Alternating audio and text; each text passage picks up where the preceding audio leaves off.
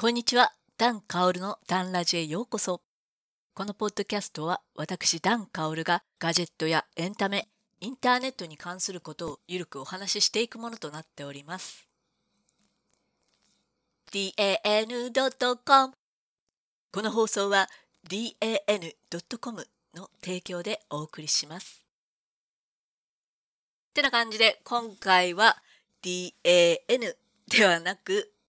dmm.com さんについてお話ししていきたいと思います。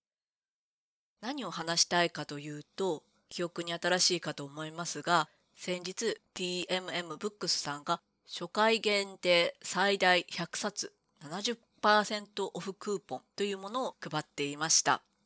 ご存知の方もいらっしゃるでしょうか？これがですね、DMM.com さんが3月25日に DMM 電子書籍というサービスの名前を DMM ブックスに変更したんですがそれに合わせてのキャンペーンで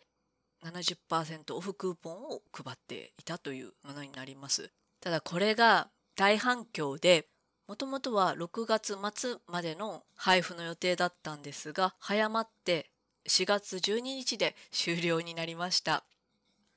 私は電子書籍というと Kindle がメインに使っていて最近 eBooks Japan を使ってもいたんですがさすがにこの100冊70%オフという割引率の高さにふらふらっと購入してしまったんですが皆さん何を買われましたか？私はですねまず友人2人と私の3人グループの LINE グループがあるんですがそれで DMM のこのキャンペーン知ってるっていうふうに LINE したところ、まあ、友人2人は最初は「あーなんか Twitter で見た」とか「あーなんかみんな言ってるね」みたいな感じだったんですけど私が「この割引率を見よう!」と DMM さんの割引になったスクショを送ったんですよ。そうしたところ「えそんなに安くなるの?」とその日たまたま日曜日だったのでずっと一日中「え何買った?」とか「著者の奇妙な冒険入れたらもう100冊いっちゃうよ」とかキャッキャキャッキャ もうすごい楽しかったんですけどその100冊選ぶにも性格が現れていて例えば友人の一人は今流行ってる漫画例えば「呪術廻戦」「チェーンソーマン」「進撃の巨人」をメインに入れていたりもう一人の友人は少しマニアックなドロヘドロあと何て言ってたかなそうだ悪役令状ものを入れたって言っていて私の場合は Amazon の欲しいものリストに常に欲しい漫画や小説をリストに入れていたので、まあ、そこからピックアップしてさらに後半は漫画より小説や実用書を購入した方が割引率が高いなと思い、まあ、漫画をリリースして小説をピックアップしてという風に少しずつ入れ替えて3日ぐらいかけて購入しました。少し前に流行った3体。あとは今私が YouTube でハマってる気まぐれクックさんの魚をおろす本だったりあとは最近少しずつライターのお仕事もいただいてるので改めて文章について勉強したいなというのもあったのでまあライターさんの本だったりちょこちょこ読んでいますでこの DMM ブックスさんなんですが買い物かごに100冊までしか入らないんですよ。今回のキャンペーンは最大100冊70%オフになるのに100冊までしか入らないのでもっと入れさせてそれから検討したいんですがやきもきしてました。ただこんなキャンペーンがない限り1回で100冊買うことなんてないので DMM さんは悪くはないですね。それで友人と漫画についての情報交換とかをしていて意外と100冊って少ないんだなっていうのがよく分かりました。特にシリーズものでカゴに入れてしまうとあっという間に100冊埋まってしまいます。そこで私の友人の一人が「あ旦那のアカウント使えば200冊までいける」って言い出して旦那さんの DMM アカウントにはちょっとね夢や希望が詰まってるからそれはやめといた方がいいんじゃないかなっていう助言をしておきました。これはねあまり深掘りしないようにしていきたいです。でまあキャンペーンは終わったんですがさすが DMM ブックスさん50%とか60%ポイント還元をしていて力を入れているので私もメインの電子書籍のサイト乗り換えるかもしれません。なのでクーポンもらえなかったよという方もお得に電子書籍が買えるようなので一度チェックされてみてください。今日のダン映画このコーナーは映画好きなダンさんが気まぐれにおすすめ映画を紹介していくコーナーとなっております。今回紹介するのは2020年アメリカで公開されたザ・スイッチ。日本では4月9日に公開されたばかりなのでまだもしかしたら上映しているところがあるかと思います。この映画はホラーになるんですが13日の金曜日に連続殺人犯と女子高生の中身が入れ替わるという少し変わった映画になっております。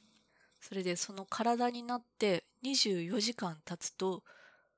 元の姿には戻れなくなる。という設定があるのでもともと女子高生のミリーという主人公は体を取り戻そうと殺人犯を探して殺人犯の方は若い女子高生の体であもっと殺人ができるぞという学校に乗り込むというお話になっています。ちょっと R15 なので少し黒いシーンもありますがホラーなんですけど毎回この監督の作品ってギャグテイストのあるホラー映画になってます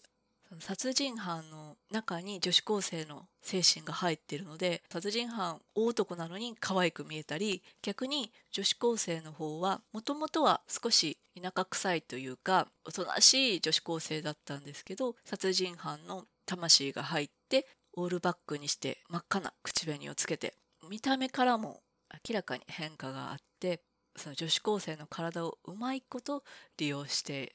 話が進むというふうになってます。この殺人犯役の人どこかで見たかと思ったら第5回で紹介していたインターンシップの主人公の片割れでしたね。割とギャグテイストの話だったのにこの「ザ・スイッチ」では感情のない殺人鬼役をしていてでも女子高生の魂が入ってる時は内股というか女子っぽい仕草もすごく可愛い演技をされています。なぜ私この映画を見たかというとブラムハウスという制作元の映画が大好きで最近で有名なのがハッピーデスデイや透明人間という映画が有名になってます。このハッピーデスデイは Amazon プライムでも無料の時期があったので SNS で話題になったこともあるんですがこの映画はちょっと言葉悪いんですがビッチな女子高生が殺されてまた目を覚ますと朝に戻り何度も何度も自分が殺されるのを繰り返しながらもだんだん殺されるのを回避していくというタイムループホラーなんですがこれがねすごい私大好きなんです。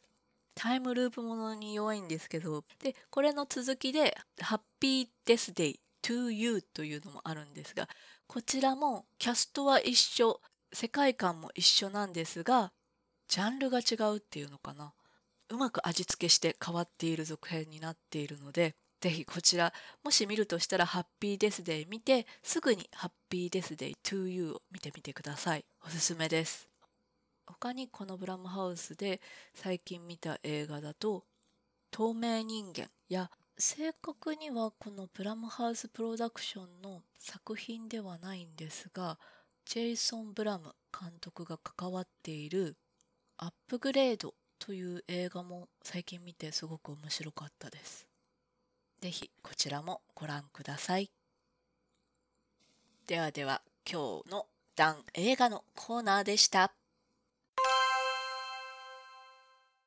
ダンラジ第9回目、今回は DMM ブックスさんについてお話ししていきました。100冊も本があればゴールデンウィーク中も十分楽しめるかと思うので、少しずつ消費していきたいと思います。あと、近況としましては、先週コナンの映画を見に行ってきました。